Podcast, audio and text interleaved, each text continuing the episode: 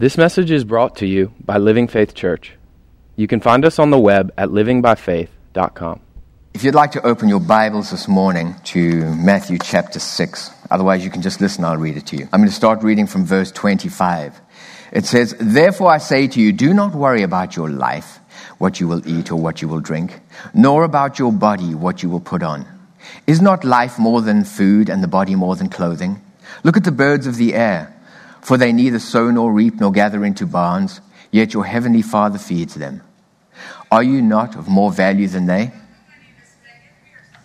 Good morning. The Lord speaks in strange and wonderful ways. Which of you, by worrying, can add one cubit to his stature? So why do you worry about clothing? Consider the lilies of the field, how they grow. They neither toil nor spin. And yet I say to you that even Solomon in all his glory was not arrayed like one of these. Now, if God is so, uh, God, if God so clothes the grass of the field, which is today and tomorrow is thrown into the oven, will he not much more clothe you, O you of little faith? Therefore, do not worry, saying, What shall we eat, or what shall we drink, or what shall we wear? After all these things the Gentiles seek. For your heavenly Father knows that you need these things. But seek first the kingdom of God and his righteousness, and all these things shall be added to you. Therefore, do not worry about tomorrow, for tomorrow will worry about its own things. Sufficient for the day is its own trouble. I have a word for you from the Lord. Are you all listening? Yes. This is for you. Are you ready? Yes. Do not worry. It's deep and it's profound, so don't let it escape you. Do not worry. Sometimes the most simple things that God offers us are the most powerful. Tell your neighbor, say, God said, do not worry. do not worry. It is such a, it is something that is so important that we could easily lose it in the text. And so God's concerned that we might lose it. So he actually says it three times. So he starts off at the very beginning and he says, okay, therefore do not worry. What he's telling us is at the very beginning, at the outset, if you want to know what I'm going to talk about, if you want to know the content, if you miss everything else, do not worry. And in the middle, he goes back to do not worry, just in case you got sidetracked and you ran off at a tangent and you were doing something else. Do not worry. And he gets to the very end and he says, And do not worry about tomorrow. Just take care of today. Just take care of today. I think God has a preoccupation with us not worrying. And yet it's something that we so easily fall into. We need to get to the place where we understand that what he's saying to us is, I want you to understand that every day I give you is a gift. Take the gift and enjoy the gift. Enjoy the day. Live for the moment. Live for the moment. Psalm 118, verse 24 says, This is the day that the Lord has made. I will rejoice and be glad in it. It's a decision. This is the day that the Lord has made. If you woke up this morning and you have breath in your body, you have an opportunity to sit and say, I will rejoice and be glad in it. Make a decision about how you want to live today. He's given us opportunities. Unfortunately, we live in a country that we have so many indulgences that we've, become, we've developed a whole society of people who indulge petulant kids. I'm so tired of people who have who criticize the country. It's sad to me. You know what the biggest problem is?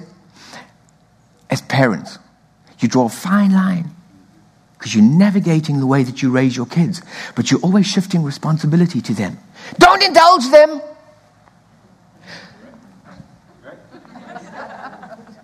Be careful, because when you step over the line, the problem is it is when you hit indulgence, you lack appreciation. What ends up happening is I get to the place where I expect that stuff. We've got so comfortable in so much in this country. That we've turned on ourselves.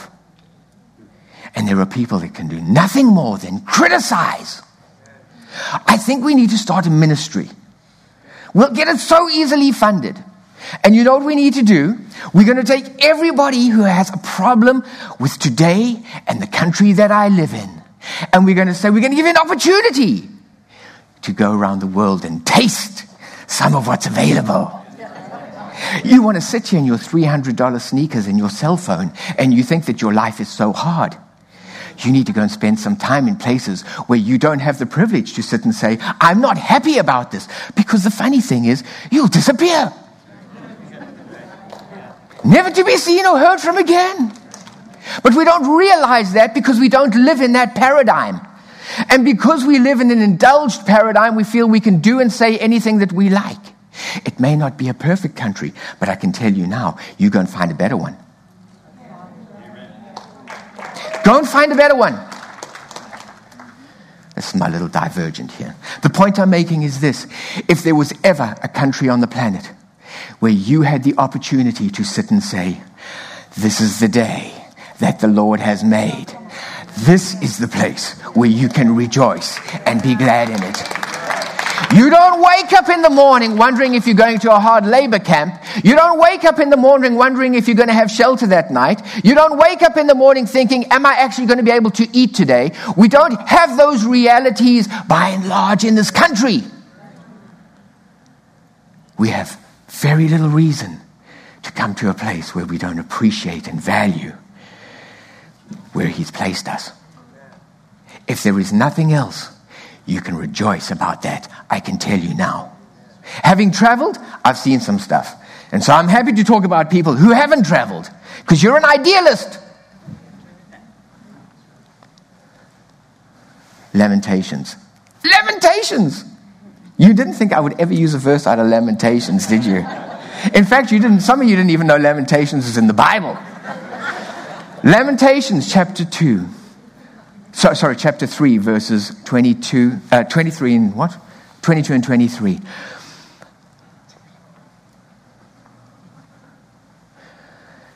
The Lord's mercies we are not consumed because his compassions fail not.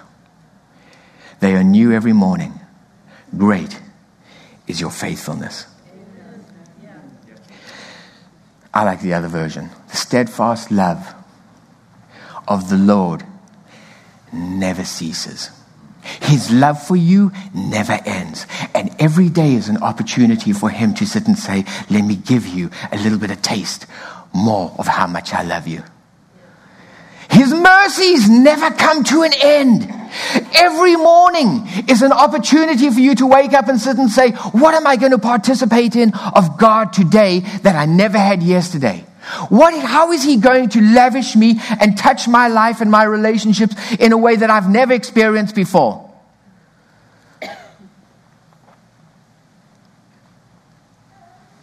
We have much, much to be grateful for. Worry not.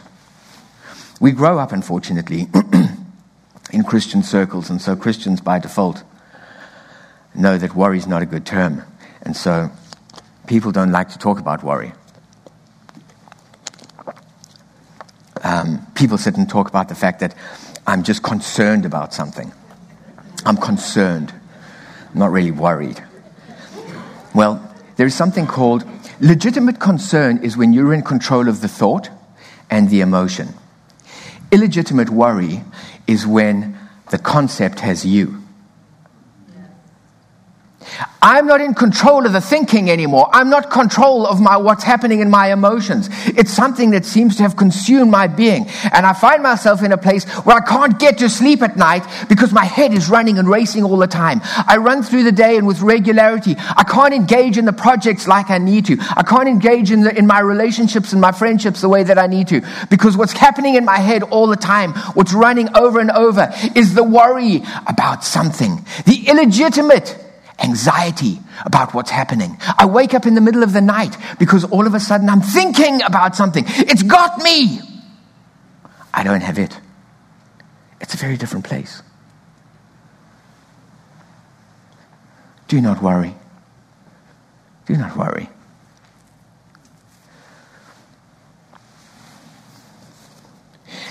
What's so important, and something that I, I think is um, overlooked too often is subtext. Do you know what subtext is? Have you ever been in a conversation between two people? And the conversation is happening up here, but the messaging is happening down there. You know, that's subtext. You're sitting in an environment and you actually think you're talking about this, and then you suddenly realize, actually, no, there's a whole lot more happening in this paradigm than what I'm aware of. And it's like there's stuff going on. And I'm kind of not always familiar with what the subtext is. Men do that all the time. We like to live in text. We, subtext is a long word. We can't even pronounce it, let alone live, live up to it. Subtext. Subtext is important in our life. As a born again believer, it's important for us to recognize the fact that the text and what you see is not always what's happening. And what's happening in the environment and what's happening in circumstances and situations all too often comes with a subtext. Why? Because you're a spiritual being. And as a spiritual being, we have a responsibility to become discerning about what's happening in situations, what's happening in different environments. The thing is, there are only two kingdoms. There is a kingdom of darkness and there is the kingdom of light. There is God and there is Satan. There is, uh, I'm in one of the two. I found myself in the kingdom of darkness by default, but I was offered an opportunity to step outside of the kingdom of darkness and to step into the kingdom of light. And all of a sudden, the very life of God came and dwelt on the inside of me. And you know what ended up happening? You became the enemy. It's not because of who you are, but because of what's resident on the inside of you. And we don't always read the subtext of what's happening in the challenges in which we find ourselves because we think that the issue is that person and we think the issue is my boss and we think the issue is the, the government. We think the issue is everything else because we missed the subtext. You wrestle not against flesh and blood, but against the spirit world. Read the subtext. If you want to have influence, you're going to have to get below the text and know what's happening in the environment. Because your influence is in the environment. The weapons of our warfare are not carnal, but are mighty through God. Why? Because I'm not interested in addressing the text. Get to the subtext. If you change the subtext, things will move. You're going to run up a rabbit trail if you get caught in the text. It's not about the text.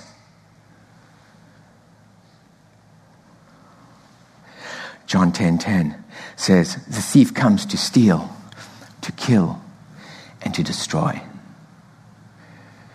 We become a target when we have the life of God on the inside of us.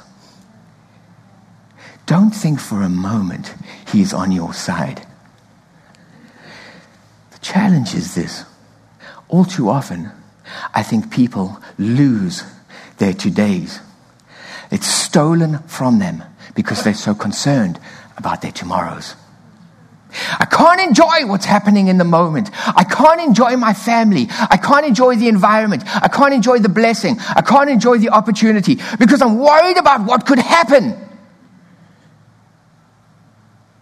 He's stealing from me because he's using a tool to take me away from enjoying what God has blessed me with because I'm so consumed with what could happen, what might happen. It's about possibilities. But if you let him in, have you ever noticed that the possibilities are never good? We never sit and worry about it'll be fine. It starts off from the worst and gets worse. Because if I can get you worried about that, if I can take your mindset of everything that He's given you, if I can take you out of the blessing and I can keep you wrapped up in worry, you'll lose the pleasure and the blessing of the present.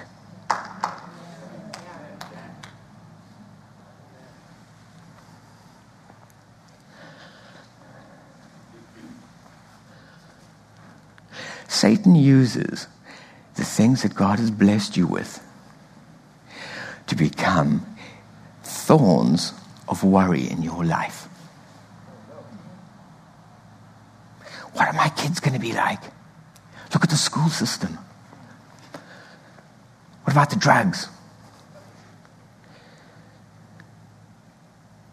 What could happen to them? What about the social environment? How are they going to end up? Look at the influences. I begin to worry. I begin to worry about things. He gave you them as a blessing. But I'm losing the opportunity to enjoy who they really are because I'm so concerned about who they're going to become and what it's going to look like. I'm so concerned about the world that they're going into. I'm so concerned about the environment and the circumstances that are facing them. I'm so, it's not because I'm unaware. There's legitimate and illegitimate. God never said you don't consider things and you don't plan for things. What He said is you don't allow worry to come in. That's the big difference. We're not sitting here with our heads buried in the sand, but there is a place that we come to where we begin to recognize the fact that I don't want certain things to be present in my life. Worry and anxiety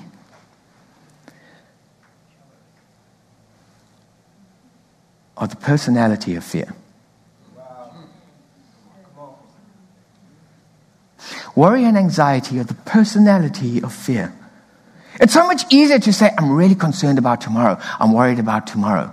I'm worried about this particular situation. It's so society uh, uh, comfortable. It's socially acceptable. Have you ever noticed that? There is something about critical mass. In advertising, you learn this. If you launch a new product, you always have innovators.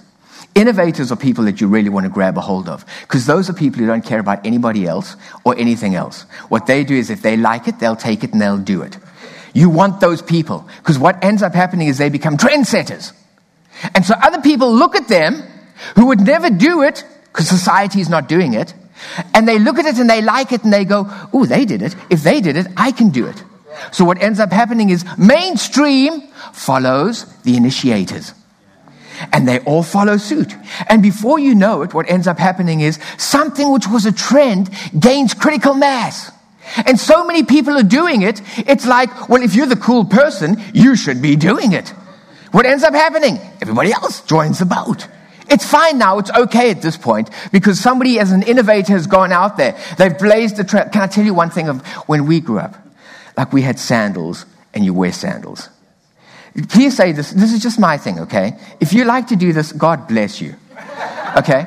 But it was we, you would never wear socks and sandals. Oh, no. I know, Rafa.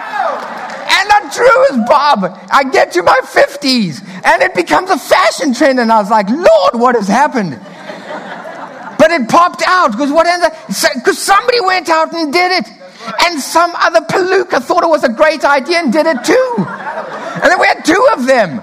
And then the oh, next thing we knew, it was everywhere. Now everybody wonders, my kids do it. It was like slides and socks. And I'm like, what is that? But worry's the same. You see, the problem in society is that worry has reached critical mass. And so it's easy to be a worried person in society because you're normal. Everybody worries about stuff. Everybody worries about tomorrow. Everybody worries about what's going to happen. Everybody worries about their job. Everybody worries about the country. You're normal. You're actually peculiar. When you don't. What's wrong with them? Are they detached from reality? You see, the thing is, when worry gains a foothold in our life, what ends up happening is it becomes a lifestyle. When it gains a foothold in our life, it's easy to become a lifestyle. And suddenly it's something that I just do by default. That's the way I live.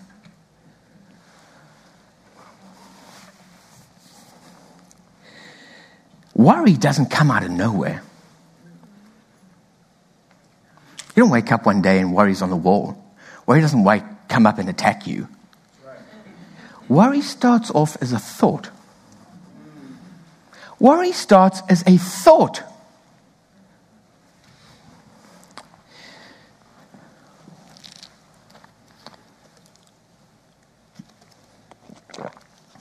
I love the convenience of cell phones, but I hate telemarketers.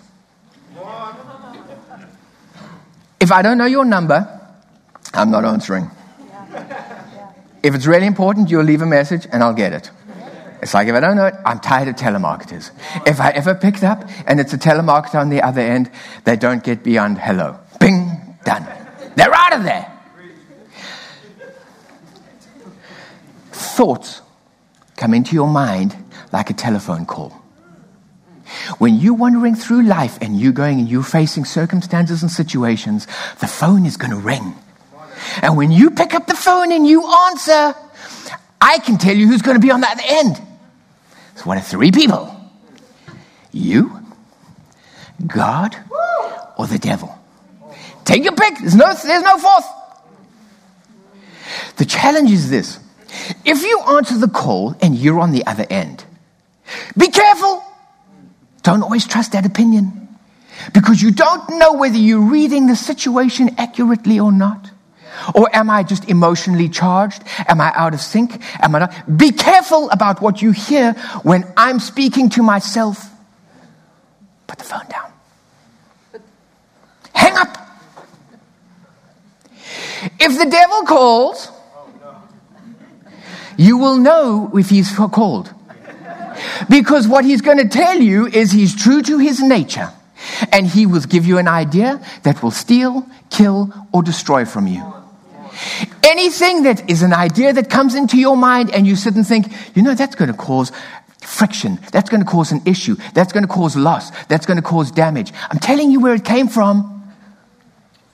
Recognize it by its nature. Hang up. Hang up. Wait for him to call. When you wait for him to call, things will change because He will give you direction, He will give you clarity, He will give you peace, and He will give you joy. Watch the phone in your head. Every time you get a thought, remember this the phone is ringing. What you decide to do at a practical level, I'm trying to make this practical.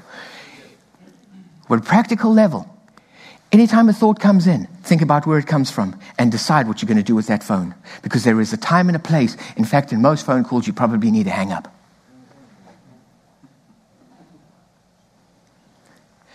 You do realize that thought is not an attack on you, thought is an assault on the kingdom.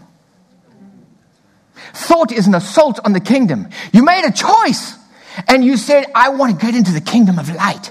And God said, You know what? I'm so happy. What I'm going to do is I'm going to fill you with my life. An assault on the kingdom. Romans chapter 10, verse 17 says, The kingdom is righteousness, joy, peace, and joy in the Holy Spirit. Righteousness is so important because your righteous position is everything that Jesus did for you. He saved me. He healed me. He made me whole. He gave me a sound mind. He gave me a healed body. He provided for me. He's given me everything. That's my righteous position. Every time worry comes in, you know what it does? The design is to erode your righteous foundation because if I can get your foundation, I get your peace and joy. Your peace and joy goes with the righteousness. If I get your foundation to wobble a little bit, what will end up happening is I can get into that space and I can erode it and you can lose your peace and your joy. What did Satan do when he met with Eve? As God said. What is he doing? He went straight for the foundation. He went straight for what God had told her, which was to be established in her heart. Why? Because if I can get your righteousness turned upside down, if I can erode the foundation that you're standing on, it'll cost you your peace and joy. It'll cost you your peace and joy. But that's not the worst. I know, Rafa.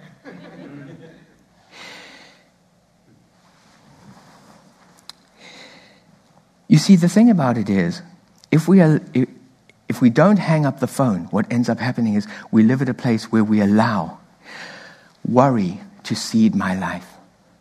And what ends up happening is worry seeds my heart with doubt. James chapter 1 talks about how doubt compromises our ability to walk with God and our ability to expect things from God. Because what ends up happening is I end up like a person without a foundation. And so I'm wobbling all over the place. And so I'm not grounded in faith. I'm not established in who He is. In the parable of the sower, one of the examples that, they, they, that Jesus uses, the, the seed that is sown amongst thorns. Do you know that the original Greek word for worry is strangle? Strangle.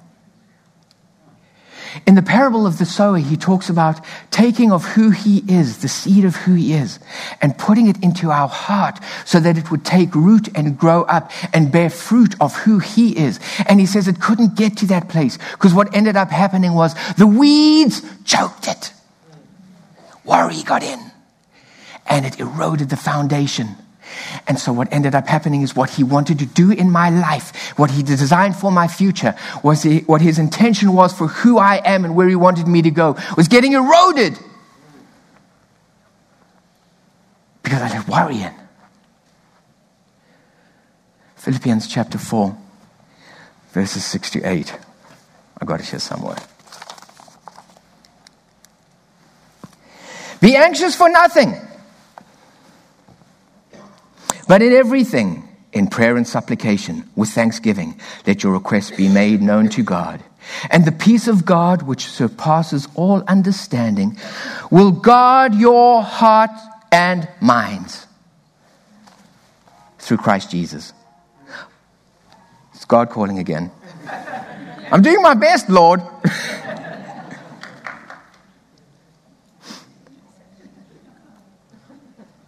Finally, brethren, whatever things are true, whatever things are noble, whatever things are just, whatever things are pure, whatever things are lovely, whatever things are of good report, if there is any virtue and if there is anything praiseworthy, meditate on these things. Meditate on these things. What he's saying is this.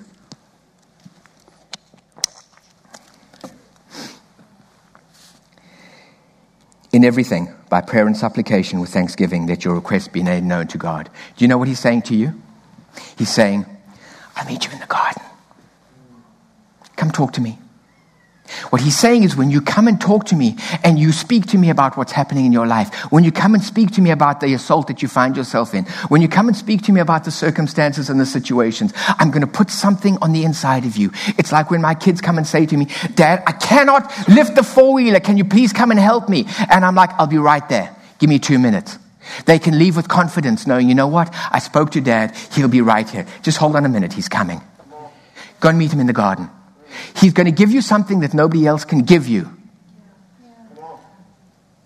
And when he's given you that, you go into the garage and you stand next to the four wheeler and you sit and you wait with celebration. Having done all to stand, stand.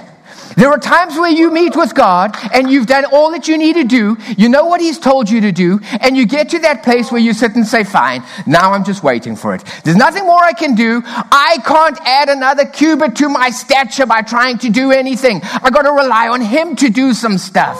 I appreciate the fact that He says to me, the reason that the lilies of the fields grow and the reason that they look so lovely is because of the fact that they don't have to do it, but they rely on God to do it. So I'm going to live in this place where I sit and say, God, I can't do it of myself, but I'm resting in you and I'm celebrating you. I live in a place of thanksgiving. And when you're in that place, what ends up happening is it puts you in a place where what he's told you is so compelling. It's so convincing. It is something that is so established on the inside of you and you are so persuaded by it that it doesn't matter that you have other thoughts that come in because it protects your mind. It's like you don't have to tell me that. I already know what dad has said.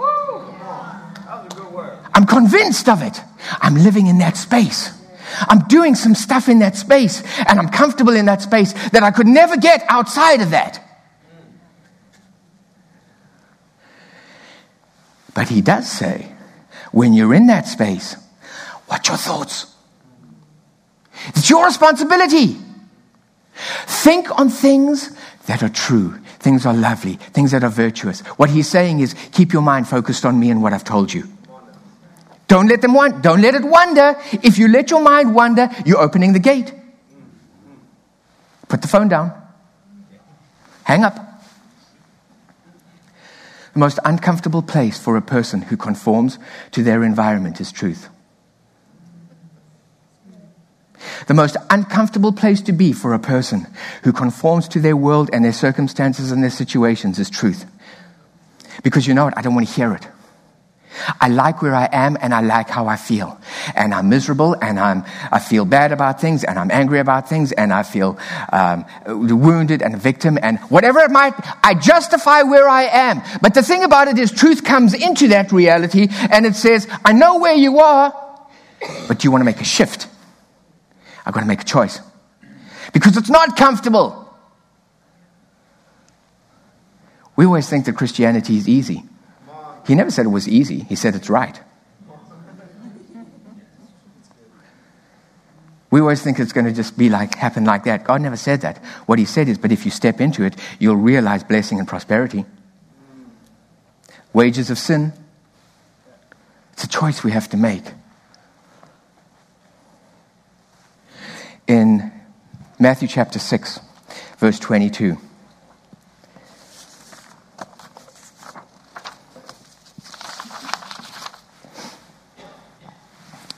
Says, The light of the body is the eye. If therefore thine eye be single, the whole body shall be full of light. What he's doing is this, it's interesting because he kind of starts speaking about the eye and the eye being single, and he's speaking about light. And then he uses that as a prelude to step into the whole discussion about worry. Rafa, got to get another one of these, please. Um, he's talking about He's talking about our eye and then he's getting on to worry. He's linking what we see with our thoughts. And he's marrying the two. And what he's saying is understand this. Your eye is important. Your perspective on things is important. Our perspective becomes consequential. Because when our perspective is skewed, what ends up happening is we don't have an eye that is single, we have an eye that is blurred with things. We've got a set of binoculars at home. And so outside of our front area, there's a little hill that runs down. And every now and again, we end up with deer or fox or whatever that run down there. And so you go and get the binoculars and you pull the binoculars out. And invariably, one of the kids has used it. So it's so tiny, it's like this, it doesn't fit. So you have to open it up. But it's been set for them. And so the thing is, when you look through it for the first time, it doesn't help. It makes matters worse. You thought it was blurry before because you couldn't see. This is blurry all over the place. You cannot see a thing. What he's saying is, when your eye is not single, what ends up happening is our ability to read circumstances and situation is compromised. So what ends up happening is we don't see things clearly. And because we're not seeing things clearly, we end up with attitudes, we end up with dispositions, we end up with, we, we end up with decisions that we later regret because they're bad ones. Why? Because my eye wasn't single. I'm looking at things and I'm trying to interpret things, but I'm looking at it through the wrong lens, through the wrong perspective. Too many people weigh their situations by looking at their problems rather than looking at their purpose. When you look at your problems, you're going to conform to it. It's going to give you a very fuzzy view, and you're going to look at it, and you're going to get all kinds of ideas about what you should be doing and all the rest of it. But it's made to the exclusion of truth. We make dumb decisions when we leave God out of the equation. Lord, did that come out of my mouth? That was so good. We make dumb decisions when we leave God out of the equation. What he's saying is, when we get ourselves established in our purpose, we get ourselves at a place where we sit and we understand who he is in me, and I view life through Christ. And when I view life through Christ, I see things differently. All of a sudden, I've been able to adjust the binoculars a little bit and I can see clearly now and I can see the nuances and I can differentiate certain things that I wasn't able to differentiate before because everything was just a big blur. What changes us and what puts us at a place where we make good decisions in life is when we allow the Word of God to come into our life. Psalm 119 verse 130 says, Your word is a light.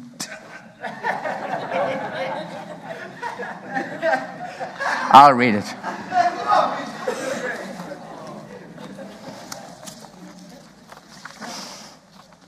Psalm 119, verse 130. When we get, uh, blah, blah, blah, the entrance of your word gives light. I had to give you the accurate one. I don't want to just talk about light. The entrance of your word gives light. What is he saying? Come back to the garden.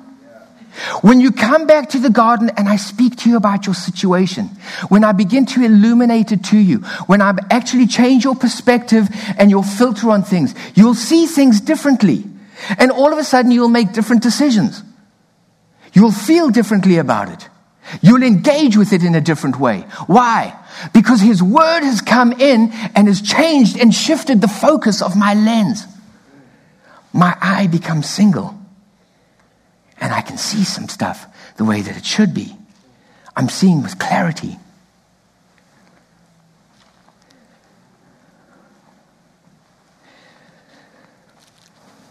What disenfranchises us and what leaves us at a place we're stolen from is because worry puts us at a point, because worry leaves us concerned about things that we can't fix.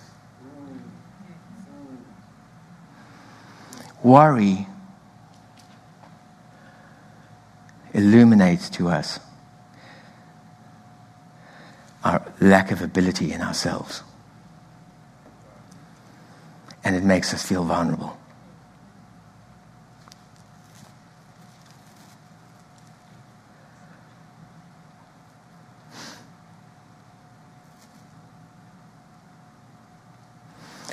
What Satan is really doing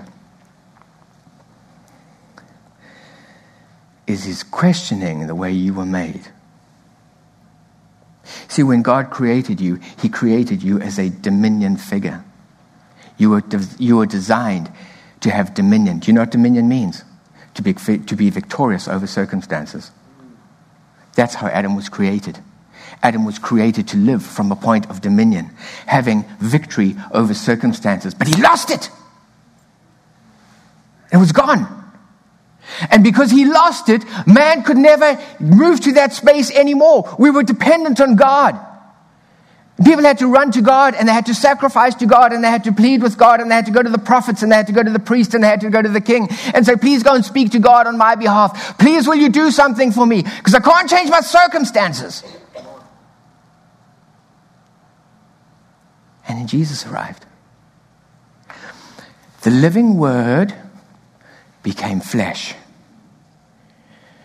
and dwelt among us. And he confused everyone because they thought he was coming to introduce a new religion. And he said, No, I'm coming to introduce the kingdom. I'm coming to introduce a new form of government. What he was saying was, I recognize you've been subject to the kingdom of the world, the kingdom of Satan. I'm here to introduce my kingdom, which is the kingdom of God. What he was doing was, he was saying, I'm here to reinstate your original design as a human being. Because you, in your own capacity, don't have the ability to be able to have victory over circumstances and situations. But what the kingdom does is it gives us the opportunity to regain God's original design for ourselves. Because living through the kingdom all of a sudden gives us influence in those areas that we never had before. That's why the kingdom's important. He's not injecting worry into your life because he thinks that you not that good looking. Doesn't like your personality. He's putting it in there because if he can put it in there, what he'll do is he'll sabotage your ability to live from the kingdom. It's the kingdom that gives you influence. That's what he's after. The kingdom is the word made flesh. The kingdom is not the written word, it's the living word that comes and becomes flesh in me. It takes up a habitation on the inside of me. John chapter 17, verse 21, they're asking him, well, tell us where is the kingdom? And what he says to them is, the kingdom is not a place. The kingdom is not a location. The kingdom is a reality called Jesus Christ. How do I enter the kingdom? Unless a man gets born again, he cannot enter the kingdom. What is the kingdom? It's Christ in me. It's Christ getting formed in me. And as Christ is formed in me, the very substance and heart of heaven is formed in me. And what ends up happening is it produces a person who lives from spirit and life. It gives you influence like you've never had before. Not because we have the prerogative of running around and being irresponsible, but because I recognize my citizenship as a kingdom citizen. I recognize who I am in Christ, and I understand the foundation of what makes me righteous and who I am. I live from who He's called me to be, and as I live from that space, from that space, I move into a place where I have influence in places. I'm regaining what God originally designed for me to do, to realize what it was to live in relationship with Him, and to move into a space where because of what Jesus has done, things happen. That's what he's trying to sabotage. Because if you don't have power, you are hopeless against the kingdom of the world.